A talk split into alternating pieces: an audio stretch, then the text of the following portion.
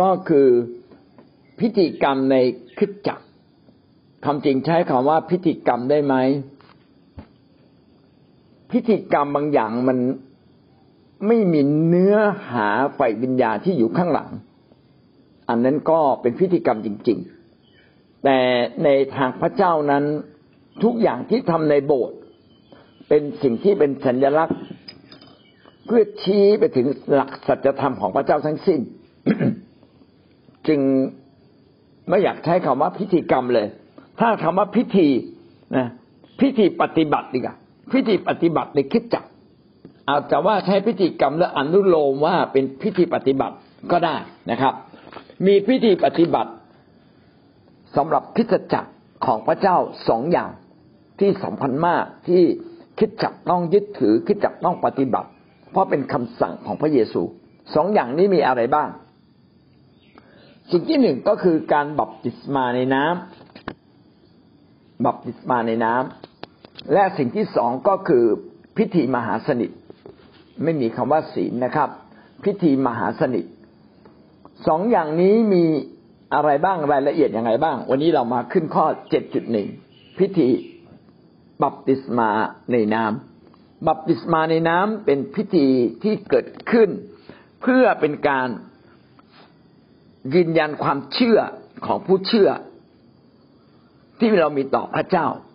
ถ้าเราเชื่อพระเจ้าแล้วถ้าเราเชื่อพระเจ้าว่าพระเยซูเป็นพระเจ้าเที่ยงแท้และเราต้องการยืนยันว่าเราขอเชื่อพระเจ้าจริงๆพี่น้องก็ต้องไปจุ่มมิตรน้ำนี่คือพิธีบัพติศมาพิธีบัพติศมาจึงเป็นพิธีที่ยืนยันความเชื่อของตัวเราเองที่มีต่อพระเจ้าแล้วคุณเชื่อพระเยซูไหมว่าเป็นพระเจ้าแล้วคุณเชื่อไหมคุณไถ่บาปแล้ว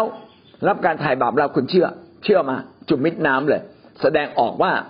เราต้องการกลับใจจริงๆคนที่ใช้พิธีบัพติศมาเพื่อเป็นการยืนยันความเชื่อก็อาจจะมีมาก่อนสมัยของยอห์นบัพติสโตซึ่งเป็นผู้ที่นำหน้าพระเยซูยอห์นบัพติสโตเนี่ยมาประกาศข่าวประเสริฐก่อนที่พระเยซูจะมาบอกว่าแผ่นดินสวรรค์ของพระเจ้ามาใกล้แล้วใครปรารถนาจะมาเชื่อและต้อนรับแผ่นดินของพระเจ้าก็มายืนยันความเชื่อด้วยกันกลับใจใหม่นะกลับใจใหม่และยืนยันว่าข้าพเจ้าเนี่ยขอรอคอยแผ่นดินของพระเจ้าก็คือรอคอยการที่พระเยซูคริสต์จะมายกโทษความผิดบาปให้กับเราแล้วคนเหล่านั้นก็หลั่งไหลมามากมายเลยแสดงว่าก่อนที่สมัยพระเยซูเนี่ยจะมาประกาศข่าวประเสริฐคนยิว เข้าใจธรรมเนียมของการบัพติศมาในน้ำเรียบร้อยแล้วว่าการบัพติศมาในน้ำนี้เป็นการบัพติศมาเพื่อเป็นการยืนยันว่าฉันต้องการที่จะกลับใจจริงๆและรอคอยแผ่นดินของพระเจ้าในสมัยพระเยซูเราจึงเอาเรื่องบัพติศมาในน้ำนี้มาสะท้อนถึงหลักการบางสิ่งบางอย่างที่สำคัญนะครับเราจึงมาหมายถึงเรื่องการตายร่วมกับพระคริสต์ที่กางเขนถูกฝังแล้วเราตายแล้วเราฟื้นขึ้นมานะครับเพราะว่าอาการของการจุ่มมิดน้ำคือเราต้องจุ่มตัวเราให้มิดน้ำก็เหมือนกับเราตายไปถูกฝังไว้ชั่วขณะหนึ่งหลังจากนั้นเราก็โผล่พ้นน้ำขึ้นมาเหมือนกับเรารับชีวิตใหม่มีชีวิตใหม่ร่วมกับพระคริสต์ที่ฟื้นขึ้นจากความตายดังนั้นพิธีกรรมจึงไม่ใช่แค่ตัวพิธีกรรมความศักดิ์สิทธิ์ไม่ได้อยู่ที่น้ำความศักดิ์สิทธิ์ไม่ได้อยู่ที่มีศิษยาภิบาลที่เราเคารพนับถือมาอธิษฐานเพื่อเราหรือจุ่มเรามิดน้ำความศักดิ์สิทธิ์อยู่ที่เราต่างหากที่เรากำลังยืนยันว่าเราต้องการแสดงออกว่าเราขอกลับใจจริงๆและมาเชื่อพระเยซูและการจุ่มมิดน้ำเป็นกรรมล้ำลึกว่าพระเยซูนั้นก็ตายที่กางเขนข้าพเจ้าขอตายที่กางเขนร่วมกับพระองค์และเมื่อพระเยซูฟื้นข้าพเจ้าขอฟื้นร่วมกับพระองค์พระคัมภีร์ได้พูดถึงเรื่องการบัพติศมาในน้ำไว้หลายข้อด้วยกันมัทธิวบทที่28 18-19ก็เป็นคำสั่งชัดเจนเลยนะครับเหตุฉะนั้นเจ้าทั้งหลายจงออกไปสั่งสอนชนทุกชาติด้วยภาษาวกของเราให้รับบัพติศมาในพระนามพระบิดาพระบุตรพระวิญญาณบริสุทธิ์ ให้รับบัพติศมาในคำว่าบัพติศมาในที่นี้หมายถึงบัพติศมาในน้ำนะฮะว่าให้ไปสั่งสอนชนทุกชาติให้เป็นสาวกใครปรารถนาจะเป็นสาวกพระเยซูก็ให้มารับบัพติศมาให้บัพติศมาเขาคือให้เขามายืนยันความเชื่อข้าพเจ้าขอเชื่อพระเยซูติดตามพระเยซูตลอดชีวิตนี้เชื่อว่าพระเยซูเป็นพระเจ้ายกโทษความผิดบาปให้แก่เราตั้งใจเลยนะครับเชื่อแบบนี้จริงๆนั่นแหละบัพติศมาในน้ำอาการของบัพติศมาในน้ำต้องจุ่มมิดน้ำนะครับไม่ใช่แค่พรมน้ำเรามาดูรายละเอียดนะครับบัพติศมาในน้ำข้อหนึ่งย่อยใครคือผู้ที่สมควรรับบัพติศมาในน้ำคนที่สมควรได้รับบัพติศมาในน้ำก็คือคนที่กลับใจและต้องการคนที่กลับใจคนที่บังเกิดใหม่คนที่เป็นคริสเตียนพูดง่ายๆคนที่เป็นคริสเตียนเท่านั้นที่สมควรมารับบัพติศมาในน้ำแต่คนที่ยังไม่ได้รับเชื่อพระเยซูจะมารับบัพติศมาในน้ำทำไมเพราะมันเป็นการยืนยันความเชื่อว่าพระเยซูเป็นพระเจ้าถ้าคุณไม่ได้เชื่อว่าพระเยซูเป็นพระเจ้าแม้คุณจะมาว่ายน้ำดำผุดดำโผล่มันก็ไม่มีความหมายไงเพราะว่าการบัพติศมาในน้ำเป็นการยืนยันความเชื่อดังนั้นคนที่มีสิทธิ์ที่จะมาบัพติศมาในน้ำก็คือคนที่กลับใจแล้วมาเชื่อในพระเยซูยอมรับว่าพระเยซูเป็นพระเจ้าพวกนั้นแหละสมควรรับบัพติศมาในน้ำกิจการบทที่2ข้อ37ถึงข้อ41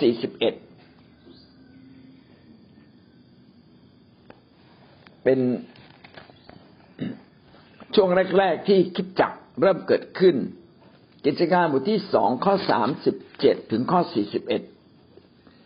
เมื่อคนทั้งหลายได้ยินแล้วก็รู้สึกแบบปรับใจจึงกล่าวแก่เปโตรและอัครทูตอื่นๆว่าพี่น้องเอ๋ยเราจะทำอย่างไรดีฝ่ายเปโตรจึงกล่าวแก่เขาว่าจงกลับใจใหม่และรับบัพติศมาในพระนามแห่งพระเยซูคริสต์สิ้นทุกคนเพื่อพระเจ้าจะทรงยกความผิดบาปของท่านเสียเป็นการเทศนาครั้งแรกของเปโตรหลังจากที่พระวิญญาณบริสุทธิ์ได้ทรงสวมทับในวันเพนเทคสเตย์แล้วเปโตรก็ประกาศข่าวประเสริฐวันนั้นก็มีคนมาเชื่อพระเยซูถึง 3,000 คนด้วยกันการที่เปโตรนั้นประกาศให้คนเนี่ยกลับใจยอมรับว่าพระเยซูเป็นองค์พระผู้เป็นเจ้าและทรงเป็นพระคริสต์ผู้ทรงไถ่บาปเราคนเหล่านั้นก็ฟังแล้วว่าเอ้าพระเจ้าองค์นี้เหรอที่บอกมาไถ่บาปเราได้ฆ่าแล้วนี่นะครับทั้งนั้นเราควรจะทำอย่างไรดีนี่เปโตรก็เลยบอกอ้าวก็สบายมากเลยนะครับพระเจ้าองค์ที่ท่านฆ่านั่นแหละได้ฟื้นขึ้นจากความตายแล้วก็กลับใจสิกลับใจใหม่แล้วรับบัพติศมากลับใจแล้วก็ยืนยันการกลับใจนะครับยืนยันการกลับใจด้วยการรับบัพติศมาในพระนามพระเยซูคริสต์นะในพระนามพระเยซูคริสต์ก็คือพระบุตรก็คือพระบิดาพระบุตรพระวิญญาณบริสุทธิ์นามพระเยซูคริสต์ทรงเป็นพระเจ้าพระบิดาพระบุตรพระวิญญาณบริสุทธิ์ทรงเป็นพระเจ้าทั้งสามพระภาคการต้อนรับพระเยซูคริสต์ในนามพระเยซูคริสต์ก็คือต้อนรับนามของพระเจ้าในฟ้าสวรรค์พระวิญญาณบริสุทธิ์และก็พระเยซูคริสต์ยอมรับว่าเป็นพระเจ้าที่สามารถยกโทษความผิดบาปเพื่อพระเจ้าจะทรงยกความผิดบาปของท่านเสียพระเจ้ายกความผิดบาปนี่เป็นพระสัญญามาตั้งแต่โบราณกาล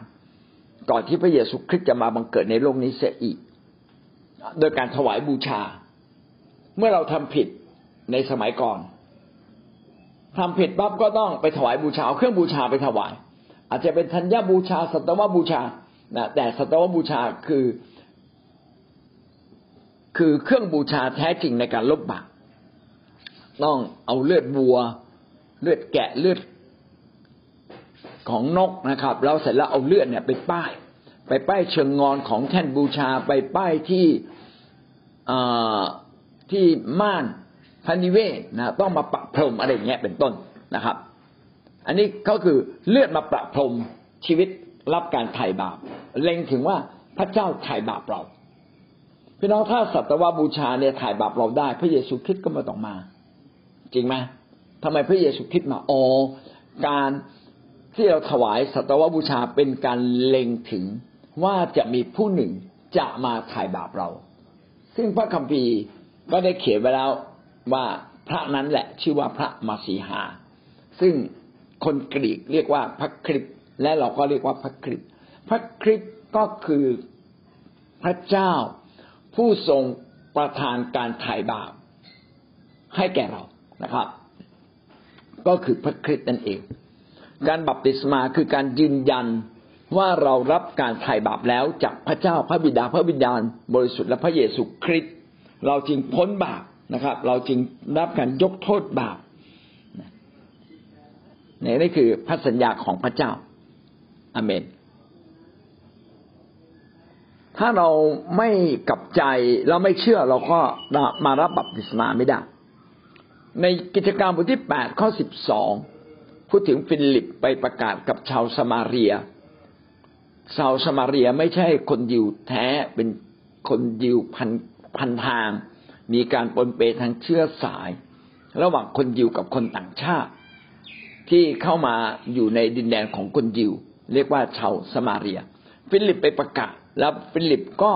ให้บัพติศมาในน้ำกับคนเหล่านั้นพระคัมภีร์เขียนดังนี้นะครับแต่เมื่อฟิลิปได้ประกาศข่าวประเสริฐว่าด้วยแผ่นดินของพระเจ้าและพระนามแห่งพระเยซูคริสต์แล้วคนทั้งหลายก็เชื่อและรับบัพติศมาทั้งชายและหญิงเวลาฟิลิปไปประกาศคนสมาเรียเนี่ยฟิลิปประกาศแผ่นดินของพระเจ้าแผ่นดินของพระเจ้าก็คือการปกครองของพระเจ้า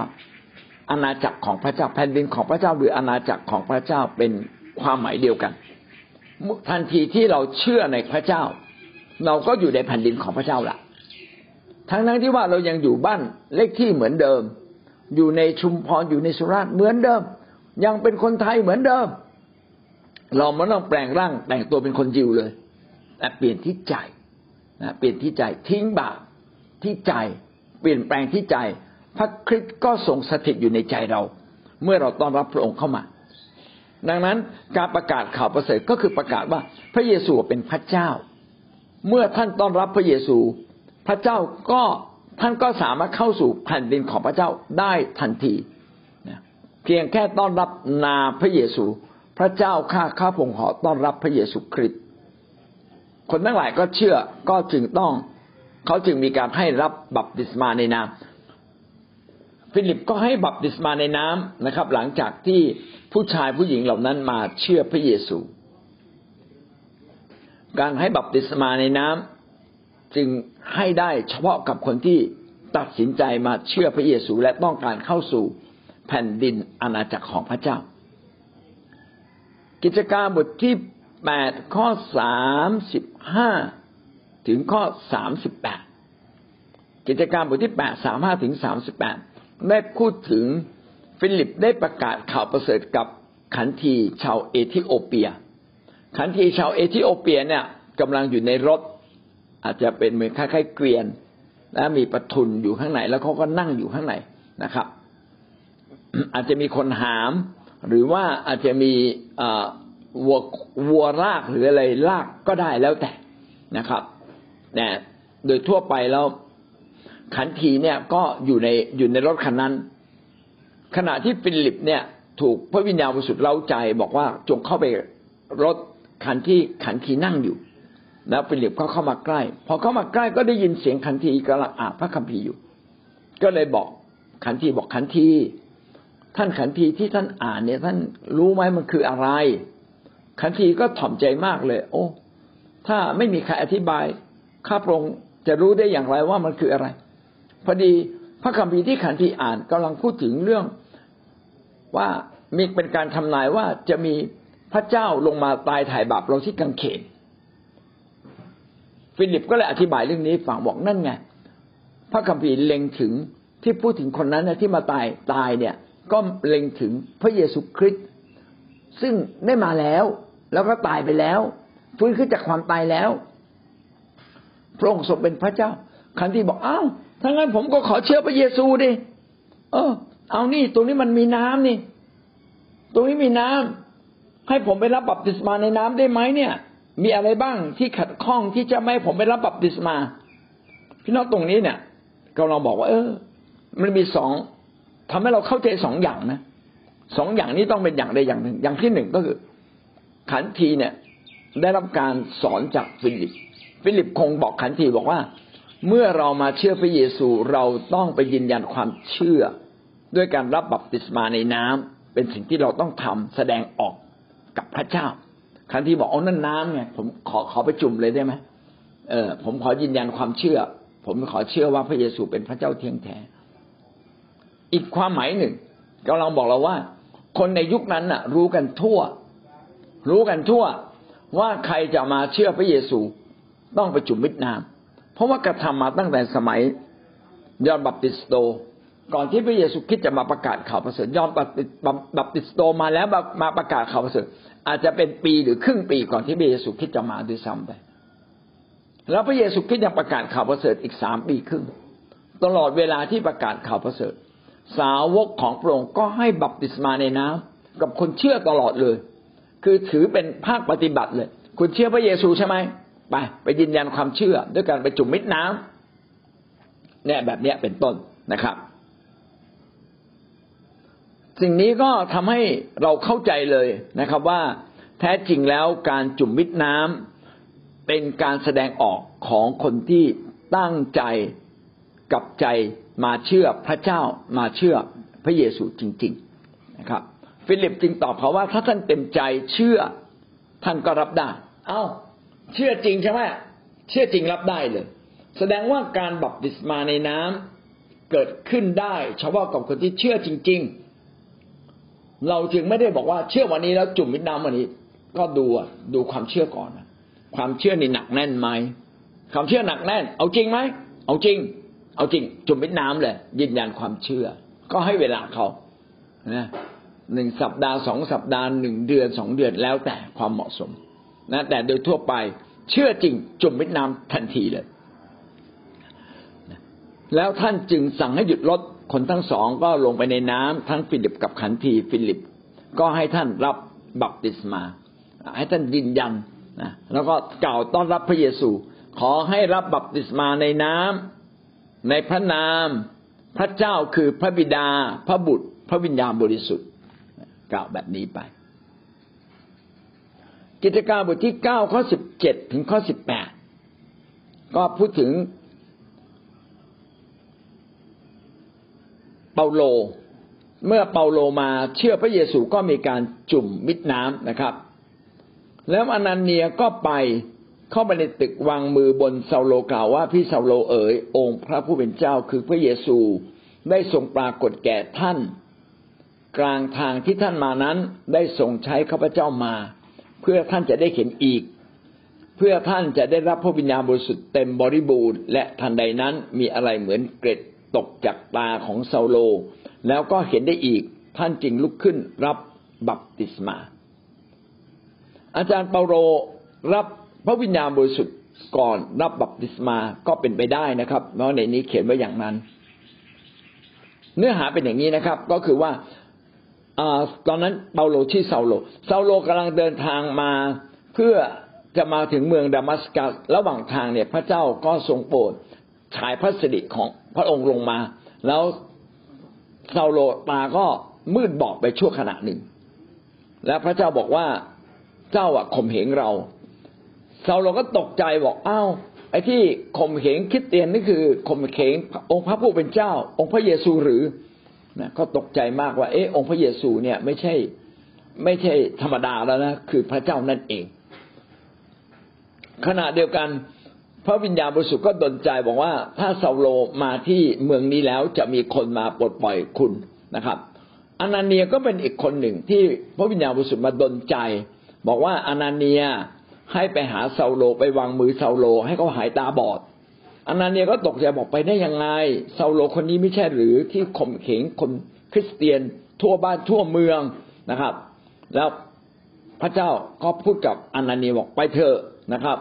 เพราะเราตั้งใจที่จะให้ซาโลเนี่ยกลายเป็นคนหนึ่งที่จะมีบทบาทสำคัญในการรับใช้พระเจ้าเขาเลยมาที่นี่มาหาซาโลจะบอกซาโลจะมั่นใจได้ไงว่าเขามาจากพระเจ้าเขาเลยพูดกับซาโลบอกพี่ซาโลเอ๋ยองค์พระผู้เป็นเจ้าคือพระเยซูเนี่ยได้มาปรากฏแก่ที่ท่านนั้นใช้เขามากำลังบอกซาโลบอกว่าซาโลที่ฉันมานี่นะเป็นพระเจ้าองค์เดียวกันกับที่ทำให้เธอตาบอดไงที่เธอตาบอดระหว่างทางที่เดินทางมาเนี่ยที่เมืองนี้กับการที่ฉันมาเนี่ยพระเจ้าองค์นั้นแหละได้มาบอกฉันให้มาช่วยเธอแล้วก็พูดคำเหล่านี้ออกมาโอ้ผมว่าซาโลตะลึงแน่เลยเอ้ยรู้ได้ไงว่าฉันเดินทางมาที่นี่แล้วก็ตาฉันบอดแล้วพระเจ้าพูดกับฉันนะพี่น้องจะเห็นว่าแท้จริงงานรับใช้พระเจ้าเป็นการทำงานของพระวิญญาณบริสุทธิ์ตลอดเวลาพระวิญญาณบริสุทธิ์จะเป็นผู้ที่นำเราและพระวิญญาณบริสุทธิ์จะนำผู้รับใช้พระเจ้าซึ่งเป็นคนฝ่ายวิญญาณให้เข้าใจและก็สามารถจะรับใช้พระเจ้าได้ในทิศทางเดียวกันเลยต้องเป็นทิศทางเดียวกันเพราะว่าพระวิญญาณบริสุทธิ์เป็นผู้ที่นำเราไงถ้าพระวิญญาณบริสุทธิ์ไม่นำเราก็ไม่ใช่ทิศทางเดียวกันแต่แน่นอนเลยบางทีทิศทางบางทิศทางเป็นเรื่องใหม่ก็ต้องใช้เวลานะเราพี่น้องที่ไม่แข็งขืนไม่ปฏิเสธการทรงนำของพระเจ้าวันหนึ่งเขาจะรู้เลยว่านี่มาจากพระเจ้าจริงๆนะครับหรือไม่งั้นเราก็ต้องไปดูพฤติกรรมของคนที่นำเขานำถูกไหมนะตรงนี้ก็เป็นเรื่องที่สำคัญนะคิดเตียนจริงๆไม่ควรขัดแย้งกันเลยเพราะว่าเรารับการทรงนำจากพระวิญญาณองค์เดียวกันสุดท้ายเมื่อซาโลเนี่ยถูกอธิษฐานนะมีบางสิ่งที่เป็นเหมือนเกล็ดตกจากตาของซาโลเวลานั้นผมเชื่อว่าตอนที่อานาเนียวางมือซาโลคงจะพูดภาษาแปลกๆฤทธิ์เดชพระวิญญาณคงจะล้นขึ้นมาเพราะในนี้บอกว่าเพื่อท่านจะรับพระวิญญาณบริสุทธิ์และมีคำเขียนต่อไปว่าและในทันใดนั้นมีอะไรเหมือนเกล็ดตกจากตาแสดงว่าอานาเนียต้องวางมือซาโลแล้วก็อาจจะพูดภาษาแปลกๆแล้วก็ขณะนั้นเองซาโลก็ได้สัมผัสถึงฤทธิ์เดชอำนาจแห่งพระเจ้าแล้วตาก็ที่บอดก็หายบอดนะครับและในเวลานั้นเองซาโลน่าจะแม้ไม่ได้เขียนไว้ในนี้เนี่ยมันเป็นวรรคที่ไม่ได้ระบายบรรยายเอาไว้ซาโลน่าจะรับพระวิญญาณบริสุทธิ์จึงเกิดฤทธิ์เดชและตาของซาโลก็เปิดขึ้นมามองเห็นได้หลังจากนั้นซาโลจึงไปรับพระวิญญาณจึงไปรับบัพติศมาในน้ำก็เป็นการยืนยันว่าการรับบัพติศมาในน้ำท่านจะรับก่อนรับพระวิญญาณบริสุทธิ์หรือรับทีหลังก็ได้ไม่เป็นไรแต่ที่สำคัญท่านต้องมีความเชื่อในองค์พระเยซูคริสต์อย่างจริงๆจังๆก่อนเชื่อจริงๆจึงสมควรได้รับบัพติศมาในน้ำกิจการบทที่10ข้อ47พูดถึงอานาพูดถึงโคเนลิอัสนะครับว่าเป็นคนต่างชาติแล้วก็คนเหล่านั้นก็ได้รับบัพติศมาด้วยใครจะห้ามคนเหล่านี้ที่ได้รับพระวิญญาณบริสุทธิ์เหมือนเราโดยมิให้เขารับบัพติศมาด้วยน้ำได้เป็นการรายงานของเปโตรที่รายงานต่อผู้นำในกรุงเยรูซาเล็มว่าเขาได้เข็นครอบครัวของคนในเลอัสกับลูกน้องของเขาทั้งหมดเนี่ยขณะที่ถูกฟังคำเทศนาของเปโตรนั้นพระวิญญาณบริสุทธิ์ก็มาสวมทับพวกเขาและพวกเขาก็พูดเป็นคำสรรเสริญพระเจ้าพูดภาษาแปลกๆออกมาเหมือนอย่างพวกเราทั้งหลายไงที่รับพระวิญญาณบริสุทธิ์อย่างเต็มล้นในวันเพนเทคสเตย์รับเหมือนเราเลยในเมื่อคนต่างชาติรับเหมือนเราจะไปปฏิเสธเขาได้อย่างไรเนื่องจากคนยิวยุคแรกที่มาเป็นคริสเตียนนั้นยังปฏิเสธพวกคนต่างชาติไม่ยอมรับคนต่างชาติการรับคนต่างชาติเข้ามาในเป็นคริสเตียนเนี่ยจึงเป็นเรื่องที่ไม่ใช่เรื่องง่ายเป็นเรื่องขัดแย้งกับจิตสำนึกของเขาเลยแต่เปโตรได้พบปรากฏการณ์พิเศษคือเปโตรเนี่ยไปประกาศกับคนต่างชาติก็คือนายร้อยคนในลิอัสแล้วนายร้อยคนในลิอัสเนี่ยพาลูกน้องเขาพาคนในครอบครัวมาเชื่อหมดเลยแล้วขณะที่ เปโตรกำลังเทศนาเรื่องพระเยซูยังไม่ได้นำรับเชื่อเลยนะครับคนเหล่านั้นเกิดความเชื่อและพระวิญญาณบริสุทธิ์มาสวมทับเขาพอสวมทับเขาก็พูดเป็นภาษาแปลกๆออกมามากมายหรือเป็นคำสรรเสริญพระเจ้าก็เหมือนอย่างคนยิวที่เกิดวันเพนเทคสเตย์พระวิญญาณบริสุทธิ์เทลงมาเหมือนกันเป๊ะเลยและเปโตรจึงบอกว่าถ้าอย่างนั้นผมจะห้ามเขามาเชื่อพระเยซูได้อย่างไรนะแล้วเปโตรก็ให้รับบัพติศมาเห็นไหมครับว่าแสดงว่าคนต่างชาติเมื่อมาเชื่อพระเยซูจริงๆเขาสมควรได้รับบัพติศมาเขาจึงรับบัพติศมาต่อมาก็เป็นการบ่งบอกชัดเจนว่าการบัพติศมาในน้ำนั้นต้องมาจากการที่ตัดสินใจเชื่อพระเยซูพี่น้องจะเห็นอย่างนี้ปั๊บนี่น้องจะรู้เลยว่าเด็กที่เกิดใหม่ไม่ต้องรับบัพติศมาเขายังไม่ได้เชื่อเพราะการเชื่อเนี่ยเป็นเรื่องที่ทำแทนกันไม่ได้การเชื่อเป็นเรื่องของบุคคลแต่ละบุคคลที่จะตัดสินใจเชื่อพระเยซูแล้วก็ทิ้งบาปตัดสินใจต้อนรับพระองค์เป็นเรื่องส่วนบุคคลเป็นเรื่องการตัดสินใจภายในคนที่ไม่ตัดสินใจข้างในจะเชื่อไม่ได้นะครับไม่มีสิทธิ์เลยไม่มีสิทธิ์เลยอย่างเงี้ยเป็นต้นดังนั้นการให้บัพติศมาในน้ำนี้เราจึงไม่ใช่ให้กับเด็กที่ยังไม่รู้เรื่องอะไรเด็กต้องตัดสินใจได้ถึงจะให้เขารับบัพติศมาในน้ำได้นะครับแล้วก็ชาวต่างชาตินั้นรับพระวิญญาณบริสุทธิ์ก่อนรับบัพติศมาในน้ำเหมือนกรณีของเซาโลเลยอีกกรณีหนึ่งคือในกิจการบทที่11ข้อ16ถึงข้อ18กิจการบทที่11 16ถึง18กล่าวว่าแล้วข้าพเจ้าได้ระลึกถึงพระวาจาขององค์พระผู้เป็นเจ้าซึ่งพระองค์ตรัสไว้ว่ายอนให้ได้ให้รับบัพติศมาด้วยน้ำแต่ท่านทั้งหลายจะรับบัพติศมาด้วยพระวิญญาณบริสุทธิ์เหตุฉะนั้นข้าพเจ้าได้ทรงโปรดประทานแก่เขาเหมือนแก่เราทั้งหลายเมื่อเราได้เชื่อในพระเยซูคริสต์เจ้าข้าพเจ้าเป็นผู้ใดเล่าที่จะขัดขืนพระเจ้าได้ครั้นคนทั้งหลายได้ยินคำเหล่านั้นก็นิ่งอยู่แล้วได้สรรเสริญพระเจ้าว่าพระเจ้าได้ทรงโปรดแก่คนต่างชาติให้กับใจใหม่จนได้ชีวิตรอดด้วยนี่เป็นการรายงานของเปโตรที่ไปรายงานต่อกรุงเยรูซาเล็มตอนนั้นก็มีผู้หลักผู้ใหญ่หลายคนที่เชื่อพระเยซูและอยู่ที่นั่นแล้วก็เปโตรก็เป็นผู้หนึ่งที่เป็นผู้นำแต่ว่าเมื่อเกิดอะไรขึ้นเปโตรก็มารายงานต่อผู้รับใช้ของพระเจ้าที่อยู่ที่นั่นก็คือพี่น้องคริสเตียนนั่นเองและก็ผู้นำจำนวนมากนะครับก็เปโตรก็บอกว่าเขาก็ระลึกถึงถ้อยคำของพระเจ้านะครับว่าถ้อยคำของพระเจ้าเคยพูดคำนี้นี่นาว่าคนทั่วไปเนี่ยให้รับบัพติศมาเพียงแค่บัพติศมาในน้ำแต่ถ้าพระเยซูคริสต์มาแล้วพระเยซูคริสต์จะให้มีการรับบัพติศมาในพระวิญญาณบริสุทธิ์แล้วถ้าคนเหล่านั้นรับพระวิญญาณบริสุทธิ์เหมือนอย่างเราแล้วอ่ะคนเหล่านั้นก็ได้ชื่อว่าเป็นคนของพระเจ้าแล้วนี่ถ้าได้ชื่อว่าเป็นคนของพระเจ้าก็สมควรไม่ใช่หรือที่จะมาจุ่มมิดน้ำประกาศตัวว่าเชื่อพระเจ้าจริงๆทั้งหมดนี้ก็เป็นการยืนยันว่าการที่คนๆหนึ่งจะมารับบัพติศมาในน้ำนี้ไม่ใช่ใครก็ตามที่มากระโดดเล่นน้ำมาจุ่มแบบสนุกสนานหรือมาปะพรมนะเพื่อบอกว่ารับบัพติศมาในน้ำทั้งที่เขาเองจิตใจข้างในยังไม่เชื่อพระเยซูอันนี้ไม่ได้นะครับอันนี้จึงสรุปว่าเด็กทารกนะครับไม่สามารถรับได้แต่เราสามารถอธิษฐานถวายเด็กทารกนั้นให้เป็นของพระเจ้าได้ส่วนเด็กที่สามารถเข้าใจแล้วและตัดสินใจเชื่อก็สามารถรับได้ไม่ได้เกี่ยวกับว่าเด็กคนนั้นจะมีอายุเท่าไหร่ขอให้เข้าใจว่าพระเยซูเป็นพระเจ้าดังนั้นเด็กป .1 ป .2 ป .3 ป .4 รับได้หมดเลยนะครับกิจการบทที่16ข้อ15เมื่อหญิงคนนั้น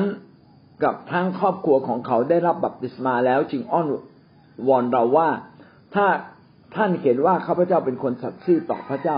เชิญเข้ามาพักในตึกของข้าพเจ้าเถิดและเขาก็ได้วิงวอนจนเราขัดไม่ได้ในกิจการบทที่16ได้พูดถึงหญิงชื่อนางลิเดียนางลิเดียเนี่ยเป็นคนที่ขายสินค้าชั้นสูงคือผ้าสีม่วงพระคัมภีร์บอกว่าหญิงนั้นกับคนทั้งครอบครัวของเขาได้รับบัพติศมาแล้วคือเขาเชื่อทั้งครอบครัวอาจจะหมายถึงคนทุกคนในบ้านเขาอาจจะหมายถึงเด็กๆในบ้านอาจจะผู้ใหญ่ในบ้านลูกน้องในบ้านพี่น้องนางลิเดียเนี่ยพระคัมภีร์ไม่ได้เขียนไว้ว่านางมีสามีจริงๆตามรายละเอียดในหนังสือประกอบพระคัมภีร์เล่มอื่นๆหรือการค้นคว้าเขาพบว่านางลิเดียเนี่ยเป็นแค่หญิงม่ายหรือเป็นหญิงโสดนะเป็นหญิงโสด